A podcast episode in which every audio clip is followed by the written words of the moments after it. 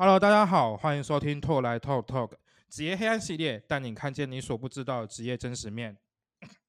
大家好，我是小拓，欢迎大家收听今天的职业黑暗系列。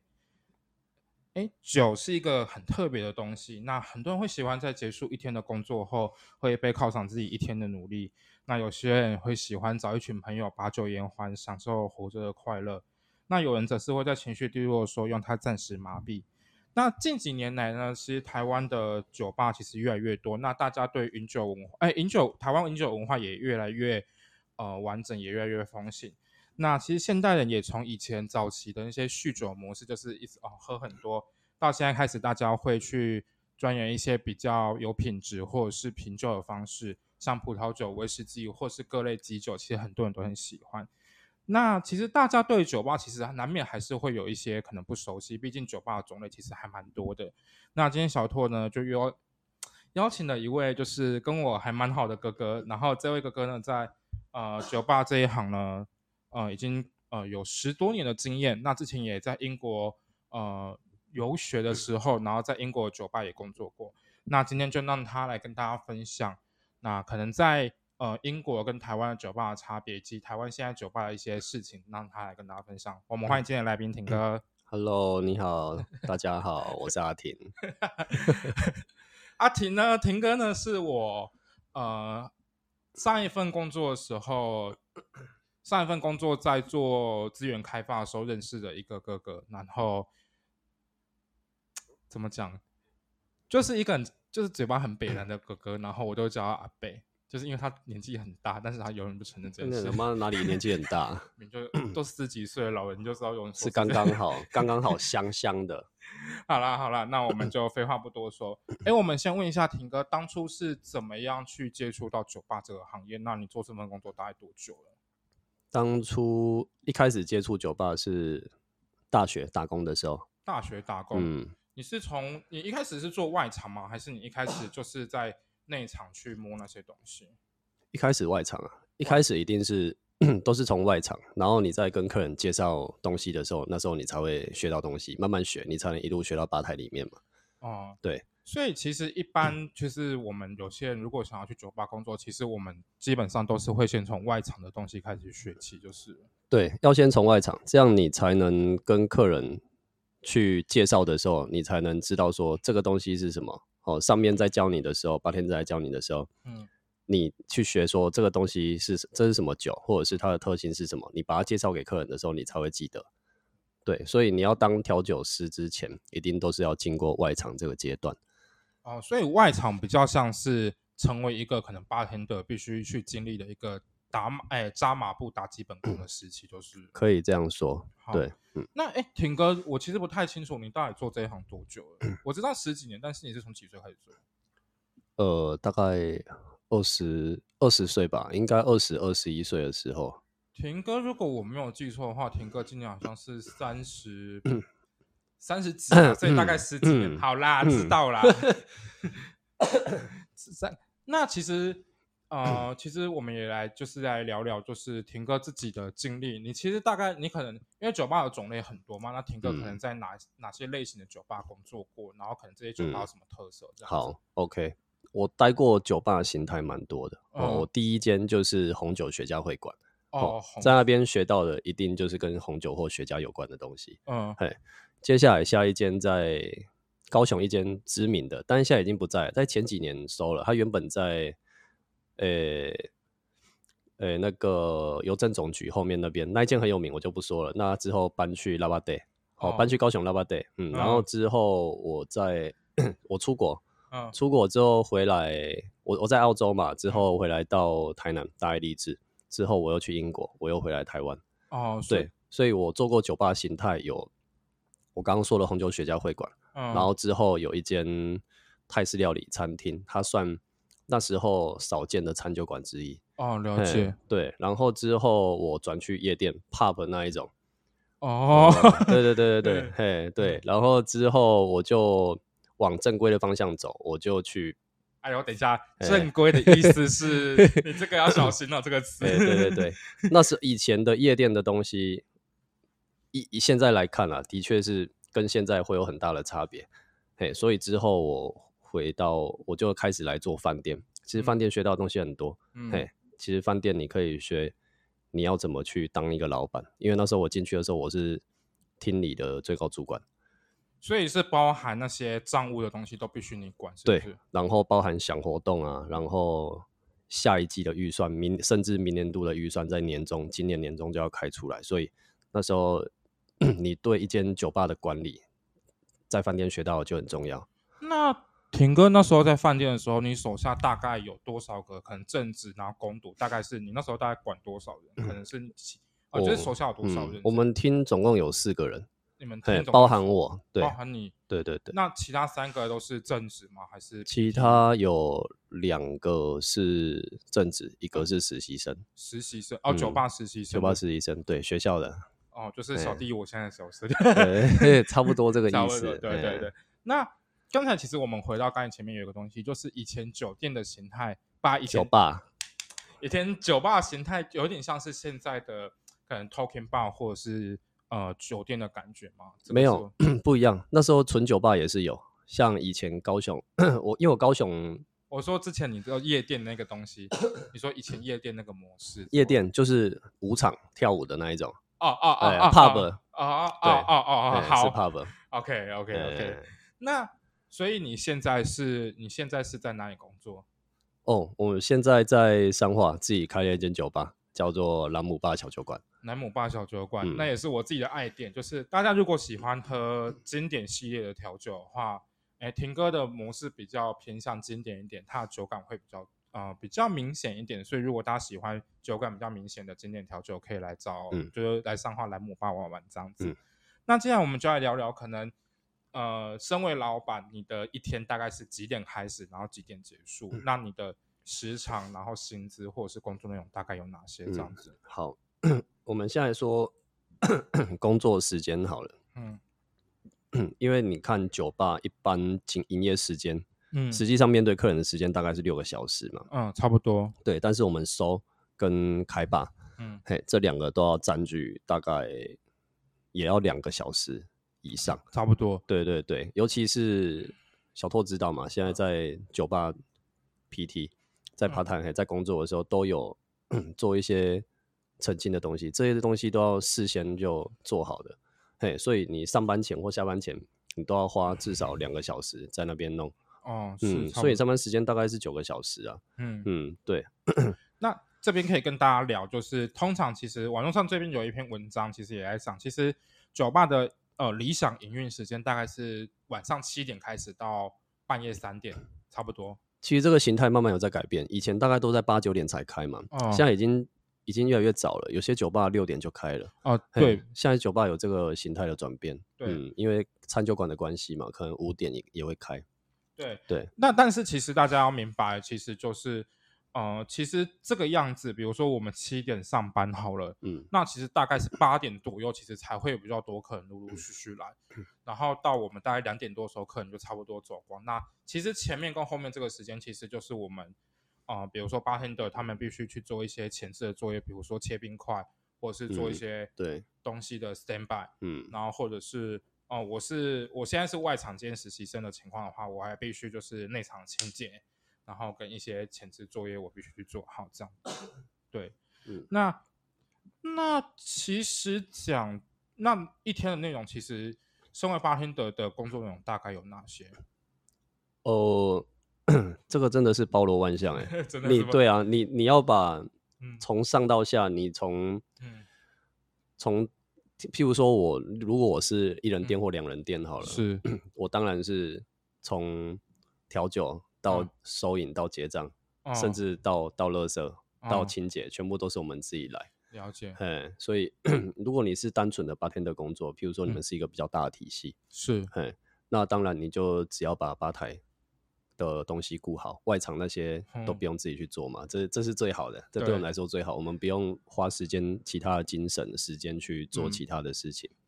其实通常，呃，其实你如果到一些比较大型的店的话，其实你会发现。有些八天的旁边其实都会站一个八倍，对，有一个助手，八倍助手，就是八天的从头到尾他就站在那边不动，坐在那边调酒，对，然后就是站在那边，就是八倍会听到说八天的他会去要敏敏锐知道说八天的呃八天的需要什么，然后把东西递过去，对，或者是有什么东西没了，你要赶快补。对，我知道这个是 这最好了，这这这也是我现在在学的。毕竟呃酒谱很多，但是每一家但是每一家店会推的酒其实就是那么，其实 menu 就是那些，那你就是一定要备好。那难免有时候会有些客人点一些其他经典调酒的东西，那 你这时候就要很敏锐的去知道说八天的可能需要什么这样子。对，那我们来聊一个比较现实的东西，就是一间 bar 以婷哥来讲，你一个月的总营业额，然后扣除成本，大概可以赚到多少这样子？嗯，你要说我现在的店吗？还是还是你要说我以往经历的店？那不然我们用一个。呃，最近有一个很有名的呃，bartender，他写了一篇文章，我们来聊聊关于他这样他讲的这些东西。嗯，这个人呢是环城餐饮有限公司的负责人王龙辉，也是小宝哥，也是在高雄一个非常有名的一个 bartender。那他这阵子他其实写了一篇文章，是关于呃，因为现在疫情的关系，其实现在酒吧其实没办法营业。那大家就会说啊，你们酒吧平常赚那么多，那我们 就是 呃少赚一点什么的。但其实，当我们把那些明细其实我们列出来之后，其实会发现一些很可怕的事情。那我们现在讲一件事情好了。他说年收百万这件事要怎么来？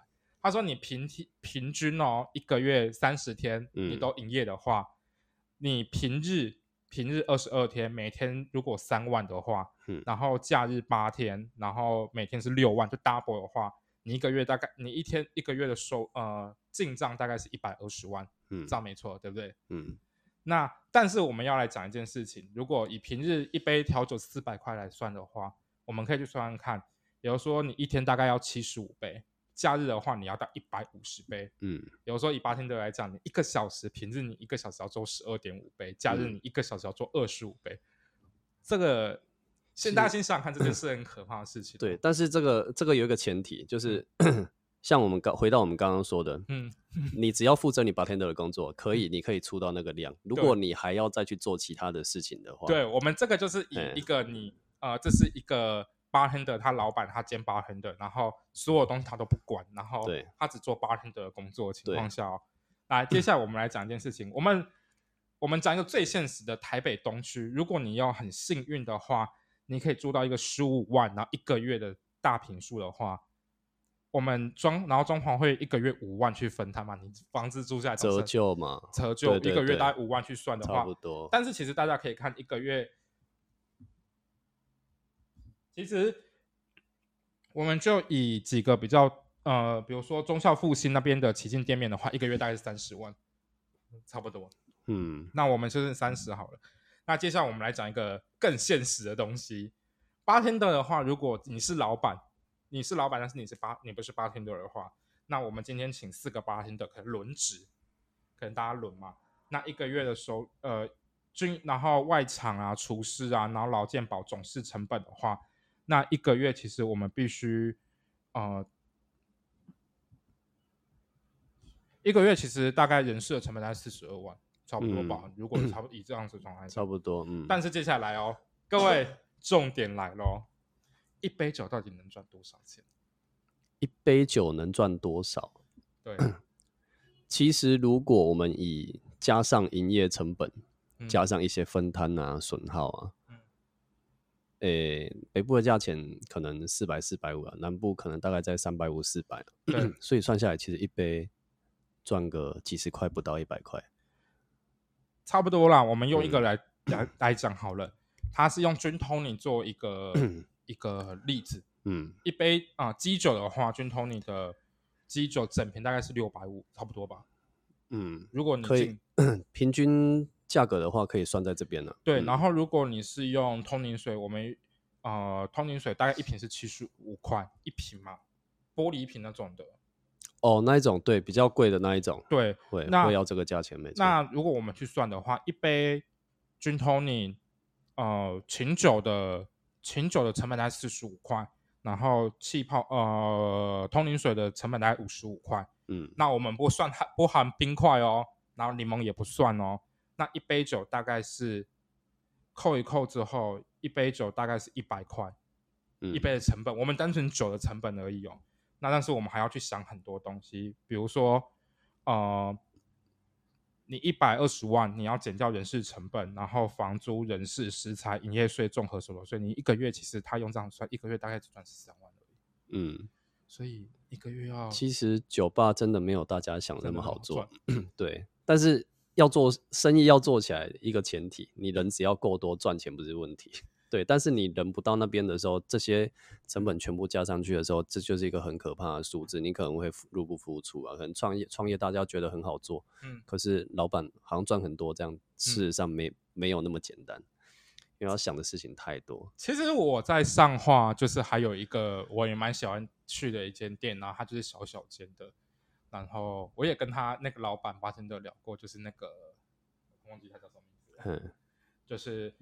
他的店叫巴润，嗯，然后我跟他聊过这件事情，正好了，对，正好哥，然后我也跟他聊过，说我也想开间酒吧，然后他就说，我说我也有想要回来，就是上花开，然后他只跟我讲句说，除非你对上花很有热情，但不建议，因为讲真的，上花的人口并没有那么，嗯，没有像台北那么多啦。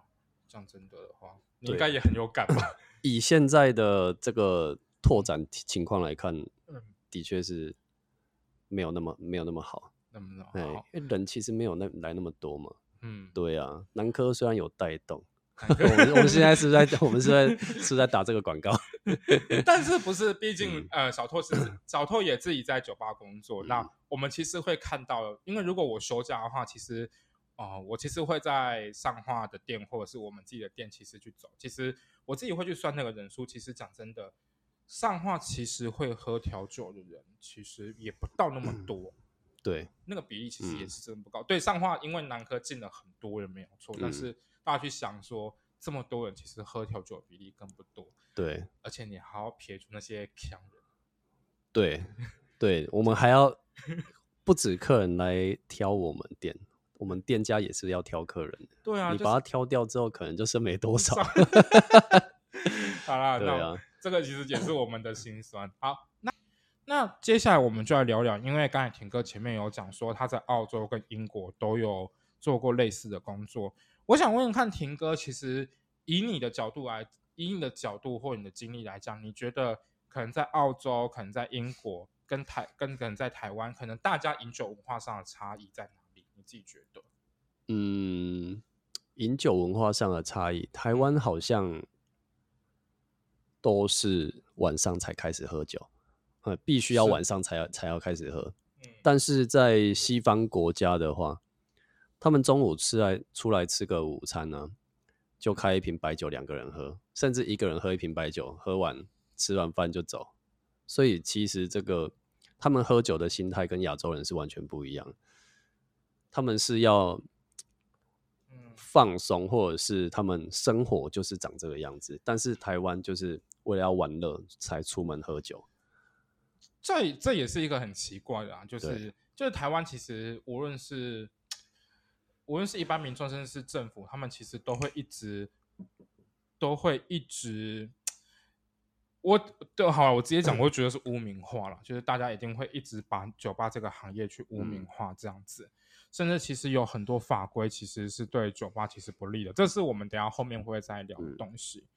那呃，那这么讲好了，你自己婷哥，你自己在呃澳洲、呃英国跟在台湾，你都是做过八天的。那你觉得可能客人在点酒上的差异，或者是喜欢的类型有什么样的不同吗？这样子？呃，我们说一般的消费者好了，一般的消费者喜欢。比较好入口的，然后因为嗯，水果调酒大概是英国或者是纽约这些地方带起来的，是对，所以他们所以这个口味在国外还是很非常的流行。那台湾呢？台湾比较偏哪一类型？这样？台湾也有，但是台湾一直在转，一直在变化，因为台湾现在大家越来越重视自己的文化，嗯，你会把自己本土的香料。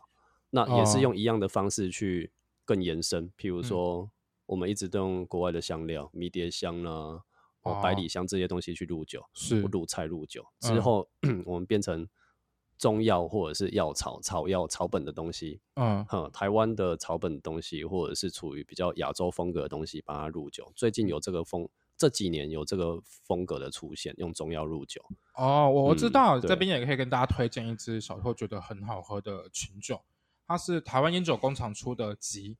那它里面它其实里面就加了一个很特别，是台湾原生的香料叫马告。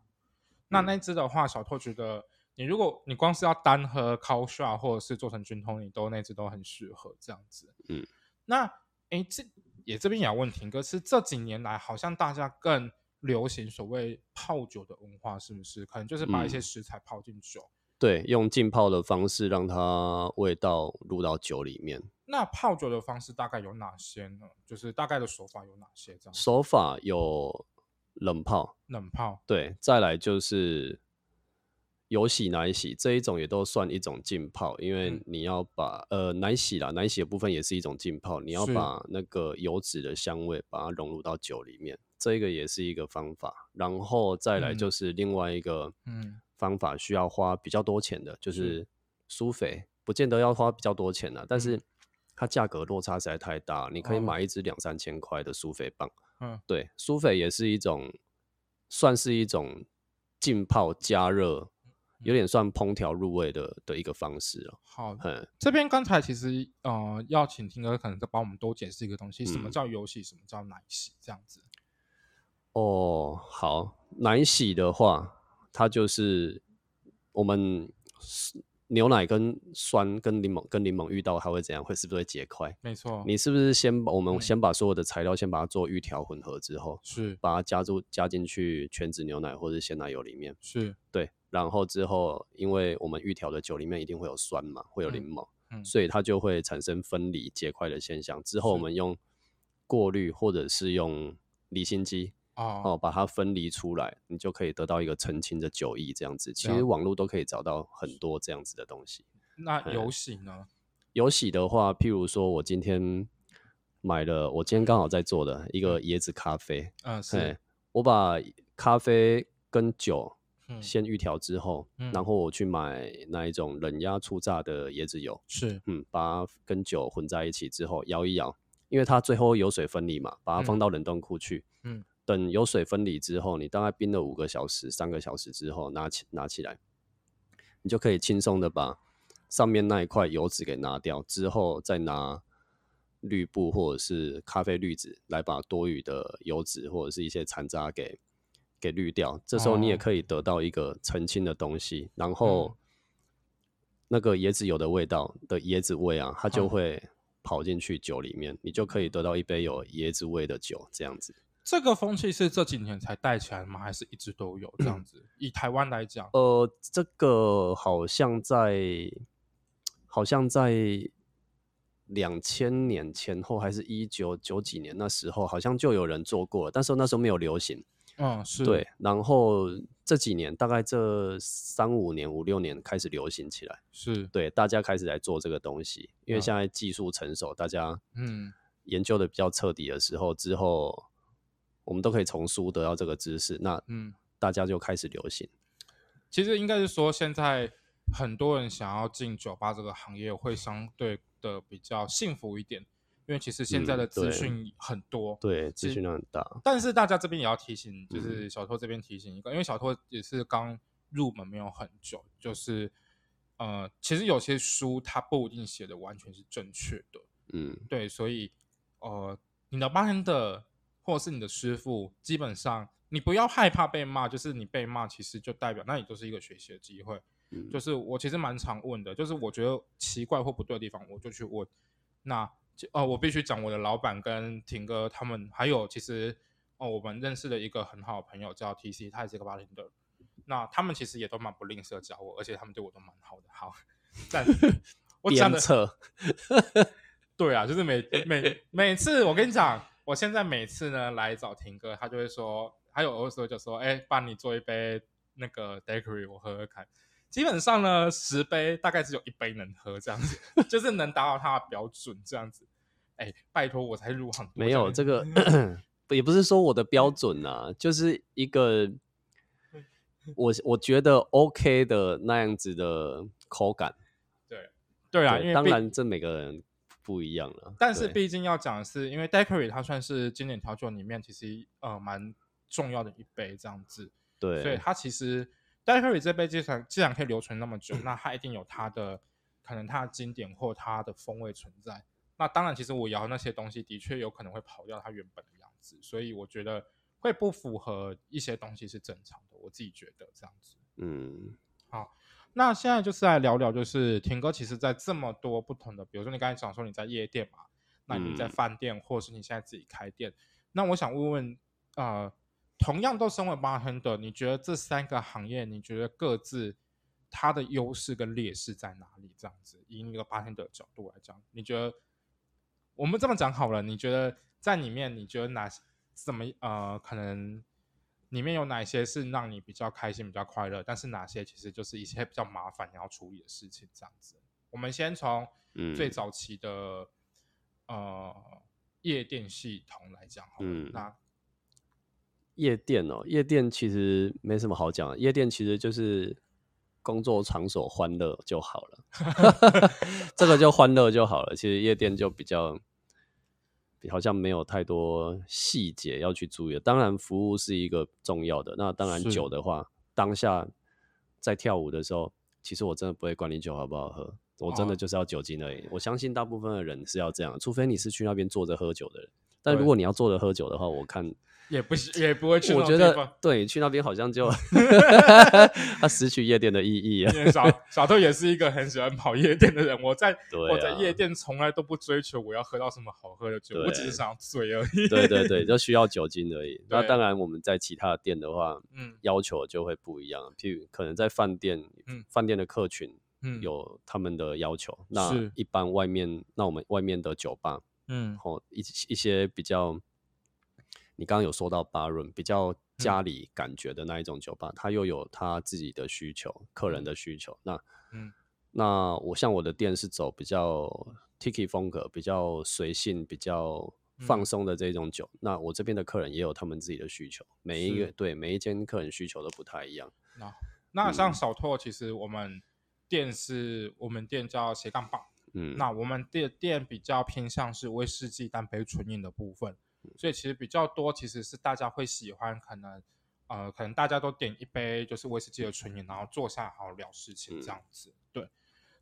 那刚才其实我们拉到前面去讲一个东西，那呃，在饭店业里面工作有没有什么是你觉得可能比较对你来讲是比较不舒服的，或者是比较？因为其实我有几个朋友，他们其实也在饭店业里面工作过，他们会觉得在饭店里面其实你会有点拳脚难以。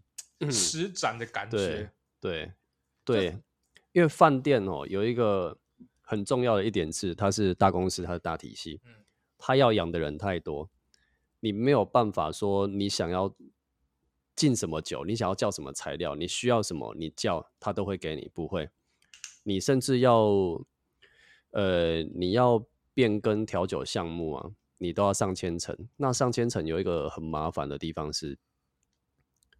你要把所有的材料成本算得精确，每一杯都要看都要看起来很清楚，这样子财务那边才会愿意跟你过。那万一你抓的成本，你把它当成外面的酒吧来做的话，嗯，哦，我可能抓个，我可能成本拉高一点，财务这时候就不会给你过了。你对啊，你你这样子，你成本抓这么高，你的利润这么少，嗯，你后勤分摊怎么够？哦，对。有些饭，因为我待的饭店，我知道有些饭店不是这样子，就是说，嗯，我的我那一间酒吧也是要付租金，也是要分摊租金啊？为什么？可是饭店呢？对啊，因为饭店，我我我之前那个饭店是别人的土地，嗯，嘿，然后别人盖的大楼，然后这个体系去把它租下来，租下来之后。所以，我们饭店每一个部门全部都要分摊租金。哦，把财务部也要去分摊这种东西吗？一，呃，后勤分摊的话，由各营运单位去分摊掉后勤，所以那些是由我们现场的营运单位来分摊掉这些支出啊。所以它的，所以它的人力成本啊，或者是它其他无形的支出很很重，非常的大。哦，其实蛮庞大，就是对，包含你可能要做个公关啊，做个美宣，你要。可能请公关帮你做新发新闻稿啊，这些全部都是潜在的一个支出，你看不见，但是这些钱就是存在。嗯，对。那当然，在饭店做的好处就是你可以把所有的控管支出都抓出来，你可以学到这个，我觉得这是最棒的事情了。嗯，也还好，我有在饭店待了这三四年，我学到嗯很不错的一个执行面，包含你后面营运跟成本全部都可以抓得很清楚，这对我来说是一个很好的事情。了解，我自己其实有看过有些八天的，嗯，我呃不是说有些酒吧他们其实会有一个。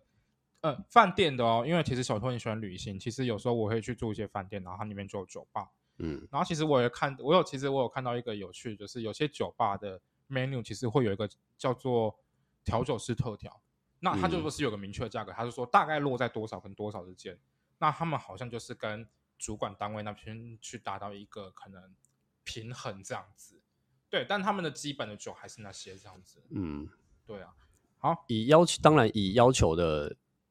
调酒师特调，它可能会有一个，嗯，就是让客人选择的，譬如说，嗯，哦，我要这个基酒，那基酒分好坏嘛？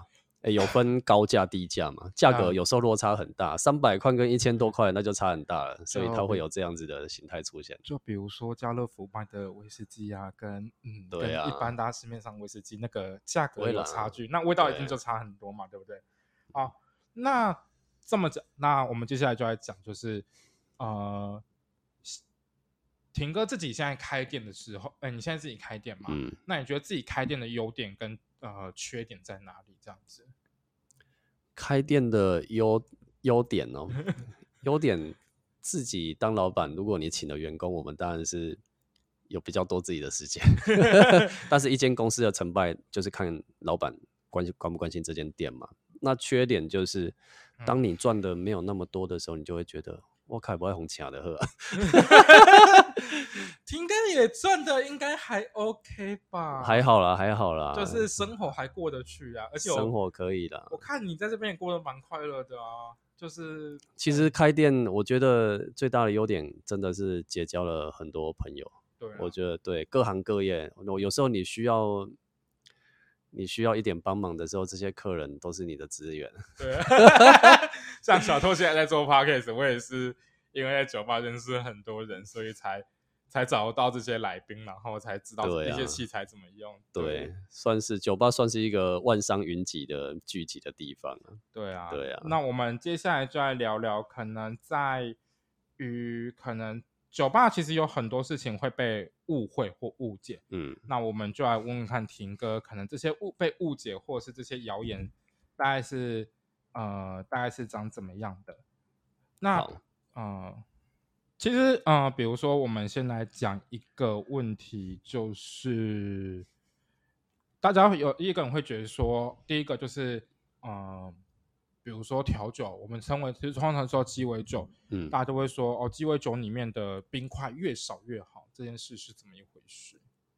鸡尾酒的冰块越少越好，因为大家都会觉得说，可能比如说哦，我去饮料店点一杯珍珠奶茶。然后我就说我少冰之后，整体的容量会比较多。哦，我懂了，我懂了。哎，酒不是这么一回事啊。是对，有时候你要呈现这一杯酒，这一杯酒的冰块量够多，嗯，它的温度才会到达那么低，而且还一直保持在那么低。你你在喝的三分钟到五分，三分钟到十分钟之内，你把它喝完，它的口味变化不会太大。所以冰块对酒来说是一个非常重要的一个材料的一个元素。这边小托可以帮他补充，通常调酒的话。哎，小拓先讲，然后如果有错的话，就是挺哥再帮我矫正。好，就是调酒的话有分短饮跟长饮，短饮的话大概就小小杯，那大概就是要让你大概两三口之内就喝完。对，那这这种的酒里面通常都是比较小杯子，就不太会有冰块。对，这一种就不会有冰块。那比如说像长饮，就是我们比较可能会常喝到，我举一个比较比较多呃比较大家常见的例子，比如说像 Mojito，嗯，或者是像长岛冰茶这样子的。东西那里面当然就是它的冰块比较多，那就相当你可以喝的时间比较长，然后可以喝比较多口那种感觉。对，你可以慢慢喝了，它就是适合让你慢慢喝的酒。短饮跟长饮，顾名思义就是短饮，你就是快速把它喝完，哎，不要超过三五分钟嘛。那长饮的话，这一杯酒可以让你喝到十分钟、十五分钟都没什么问题。那接下来就是大家都会讲的这件事情，我觉得是抖音害的。就是大家都会觉得调酒起来就是五颜六色，非常绚丽美丽的。我知道那个人，那个很常出现诶，很烦诶，真的很烦。就是我们都是 一直炫技这样，炫技这样子。就是这个还有另外一个东西，就是大家都说调酒师很会杂耍，只能瓶子丢来丢去。没有，但是又不是每个人都有学过。所以其实大家这这边就是给大家补充，其实。啊，调酒的话，其实有分一般调酒跟所谓的花式调酒。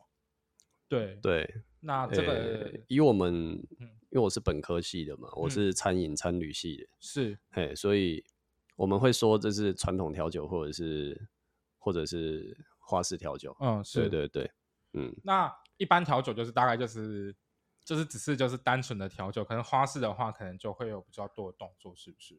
对，譬如说你。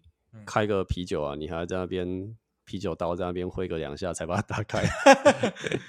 那个可是那个用意是什么？也就是啊，其实那个可能也就算是酒吧的一种服务或一种东西嘛。嗯，可以把它说成它是一个他的个人的风格。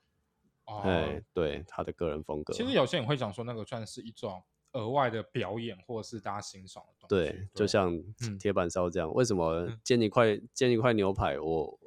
我可能一般餐厅可能花这个钱，可是我去铁板烧为什么可能要多花一点钱？嗯，因为我们在他面前，他在我们面前制作啊，他可能还有一些他自己的风格，或者是像你说的，有点像表演的东西成分在里面，它就稍微贵了一点。嗯，对。那接下来我们就来还要讲到一个，就是大家就会讲的是，呃。大家都会讲说，比如说越甜的酒越不容易醉，就是甜甜的很好喝，它其实就不容易醉。这件事到底是这件事呢？我当然知道一定是，因为小偷这么爱喝，我怎么当然知道那些东西一定都很可怕。那婷哥可以这样看，就是很多人都会有误解说，哦，这杯酒喝起来甜甜的，那应该比较不容易醉。你自己觉得呢？当然不是这样啊，我们还是要看它酒精里面酒精到底放了多少。对啊，像比如说，大家会觉得可能。我们讲一杯最简单的好了，比如说长岛冰茶或者是环游世界这两杯。嗯，对，那长岛冰茶大家可以去就大你自己去分，你自己去把那杯酒拆开看，你会发现非常可怕。对啊，你你喝一杯酒，好像一口气，哎不，好像在二十分钟内靠了六六杯 shot 的感觉，这样。对对对。而且因为它又有可乐的那个气泡跟甜感，你会觉得。没有什么感觉，对你可能会没好像没有纯喝那么的难受，对，但是其实你在短时间内摄取了大量的酒精，这件事情就会比较的可怕一点，这样子。对，那接下来我们再聊聊一个东西好了。对婷哥来讲，你身为 bartender，你觉得有哪些事情是你觉得？呃，如果是你的客人，你希望他们不要做哪些事情，或者是哪些事情对你来讲比较禁忌？就是对你来讲，来到你的店可能会有什么要注意的事情或礼仪这样子。哦，我觉得应该在现在大部分的调酒吧来说，应该有一些要注意的。嗯，我们就是第一，那是吧台是一个他们的我们的身材工具。嗯，所以你千万不能去拍吧台的桌子，这个。这个对所有调酒师来说都是很不礼貌的事情哦。拍桌这件事情，对。那至于那还有一个就是喧哗程度，你要看那一家店的风格是怎样，嗯，对你才知道你的音量要到哪。对，今天有一间很文青风格的酒吧，进去可能大家都，就音量大概就是你我他三个人听得见那种音量。忽然来一个全场都听得见的，那个不止对客人来说是一个困扰，对。酒吧的 bartender 或老板来说，那也是一个很不礼貌的行为。你要在你，嗯，你要看，你要会阅读空气，要阅读空气。对对，那我们我也好奇一件事情呢，很多人都会讲说，可能去酒吧的时候，可能尽量不要穿的太随便，不要穿到吊高或拖鞋。嗯，你觉得这件事可能，你对你来讲这件事重要吗？就是不要穿太随便这件事。嗯，我觉得酒吧算是一个。社交的场合，嗯嗯，我觉得你不用到正式，轻松穿着就好。那如果你要穿吊嘎拖鞋出门的话，嗯嗯，在我这边呢，嗯，我是觉得还行，是，毕竟我是 Tiki Bar，我就是要很放松。你把你把自己弄得像南岛国家风情的出门，穿个拖鞋，穿个很舒服的宽松衣服，我觉得没什么问题。对。但是如果你今天在一些比较风格不一样的店，哦，对，看起来你就是觉得你这个风格进去可能不适合，那可能就要注意一下。就比如说像婷哥他讲说他之前在红酒雪茄馆工作过，那样子的场合可能就真的比较不适合这样的一个东西，这样子。对，除非你店家如果不拒绝的话，当然也是没关系啊。但是如果你今天要去把妹的话，那当然就很不适合。对，那其实这突然也要也要问婷哥一件事情。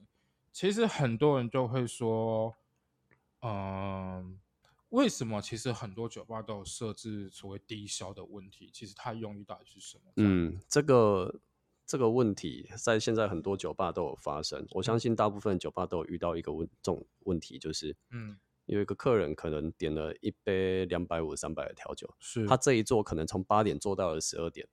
但是你的位置可能只有十八个位置，如果座率的问题，对我们这个小酒吧，然后我们店里面可能有三个员工，那你一个一个人就占据了这么长的时间，然后你没有去再续点的话，你最后那你那杯喝完，最后只在那边喝水，对店店家来说都是一个很无形的负担。嗯，对，所以我不赶你，但是我用另外一个方法来设置。低消来，嗯，增加我的翻桌率，这对店家来说才是一个长久经营的方式。嗯，对，确实，这这这件事就很重要。毕竟以做生意的角度，的确是这样子啊。对我们，嗯，对我们也不是两慈善事业嘛，所以 对啊，这样做着的话，其实对店家来说是一个负担呐。嗯，对，也不好意思开口把你赶走，但是。就干脆设置一个低消，呃，那个时间两个小时，譬如说这样子。嗯，对啊，现在其实蛮多酒吧都这样。台南市，你是说，比如说两个小时，我就是必须消费到多少？那我要再多做，就是再多点这样子。呃，对，如果譬如说，如果你每个小时都有持续性的消费一杯的话，我相信八天德是不会赶你的。哦，对你可能四个小时，你做了四个小时，但是你今天消费了四杯五杯，我相信八天不不会赶你。对，因为你的你的消费你的消费力够了，嗯，对。那我们接下来我们也要想要再聊聊一件，我想问听哥一件事情，就是其实有些人其实到嗯酒吧的时候，就是不知道怎么跟八天的调酒，嗯，那也他们也不呃也不知道说，有时候其实喝了之后，他们可能觉得自己没有到那么喜欢。可是他们也不知道怎么样去跟八天的讲。那如果以田哥的角度，你会怎么？你会怎么样去跟他们讲这件事情？这样子？你说怎么怎么引导客人点酒吗？嗯，比如说，如果我今天如果是我是客人的角度的话，嗯，那我不知道怎么点酒，或者是我喝了不喜欢，那你觉得身为客人的我们应该怎么讲会？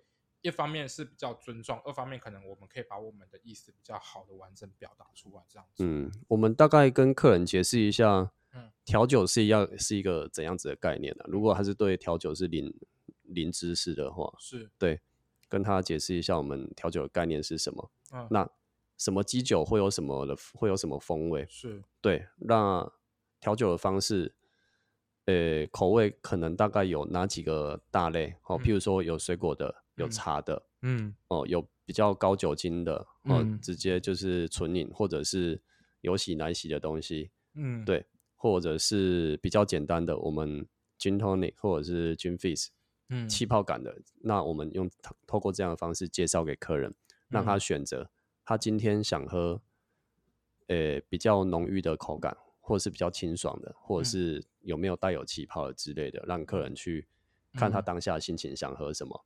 嗯，对。那如果他不知道喝什么，我就来帮你做决定。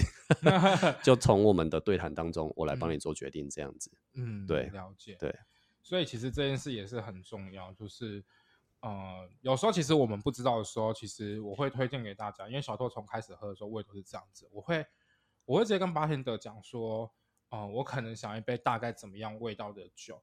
那我觉得那时候我也比较幸运遇到几个不错的发现的，那他们是在我喝完之后也会来问我说，我觉得怎么样？嗯，那我会也大概我会很礼貌讲说，哦，我觉得不错喝，可是我可能喜欢可能茶感再重一点，或酒感再重一点这样子。那巴恩德其实也会很开心，他们会知道说，那我下一杯我可能。推荐会什么会比较好？这样子。对，至少有一个方向。嗯，对，有些人进来真的不知道喝什么，那不然先喝个啤酒好了，最简单的，我们可以先喝个啤酒。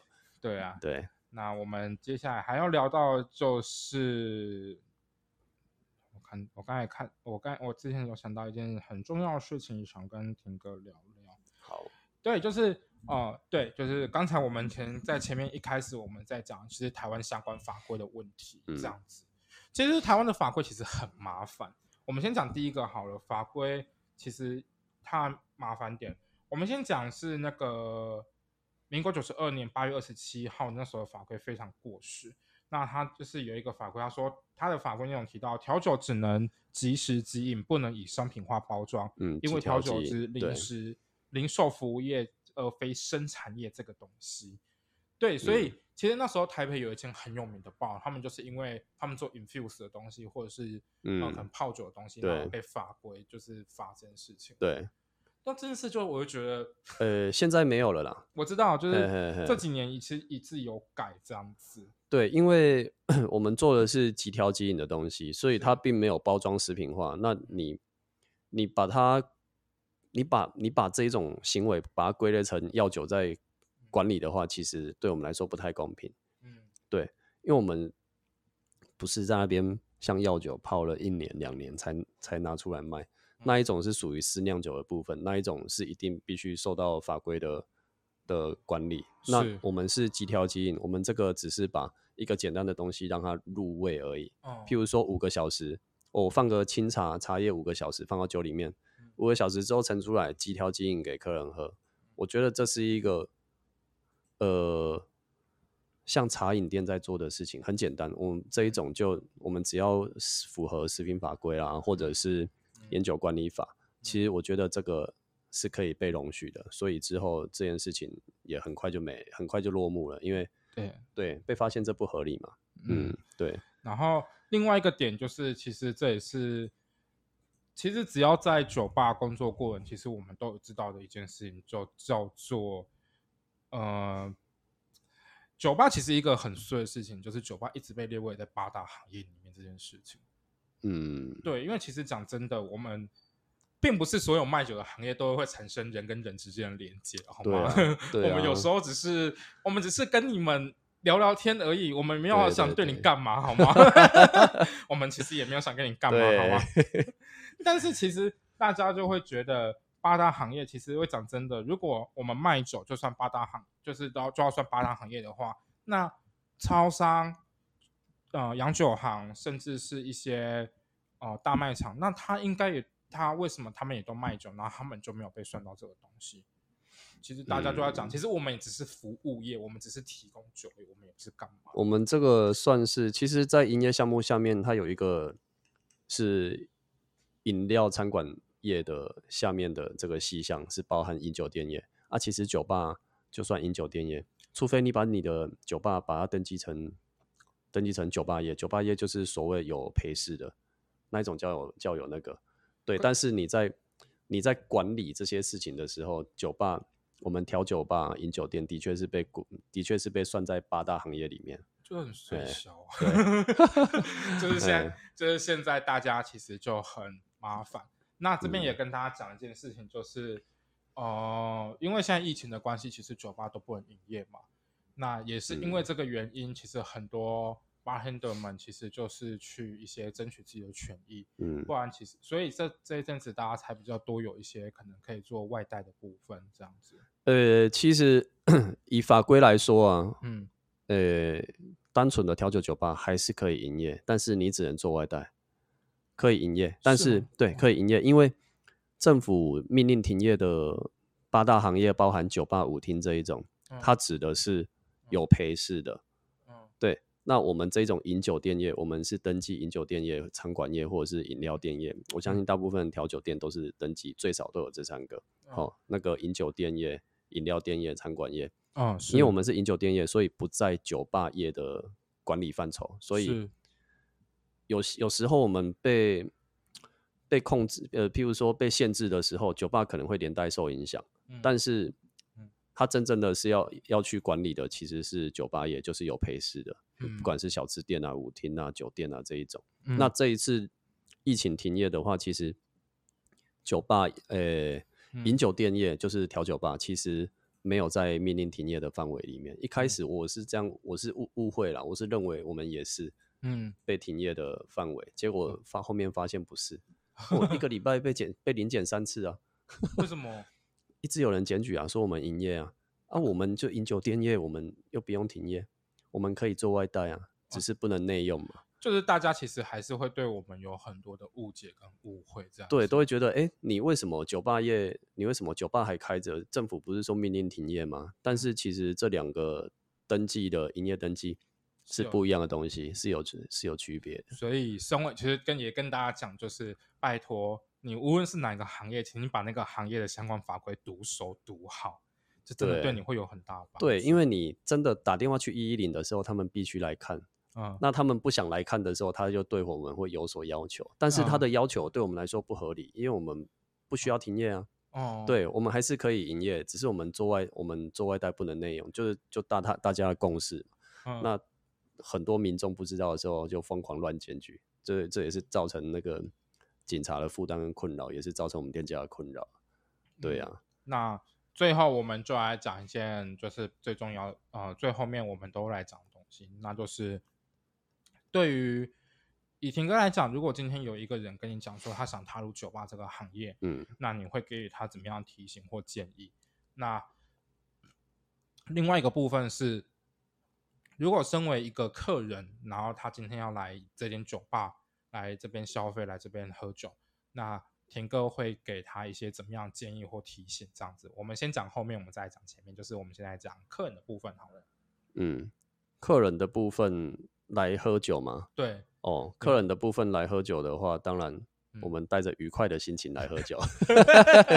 对啊，我们既然出门喝酒，其实大家出门来都是来酒吧，嗯，有一个很重要的重点就是交个朋友。是对你，你你一个人来，你都可以跟左右邻居认识一下，喝一杯。是，我觉得这是最棒的啦。对，对啊，对啊。那当然，那家店的礼仪啊，我们都还是要注意一下。我觉得，嗯，我遇到几次这种客人，就是会拍吧台，我聊天聊到一个激动处就拍吧台，我觉得这是严格被禁止的了。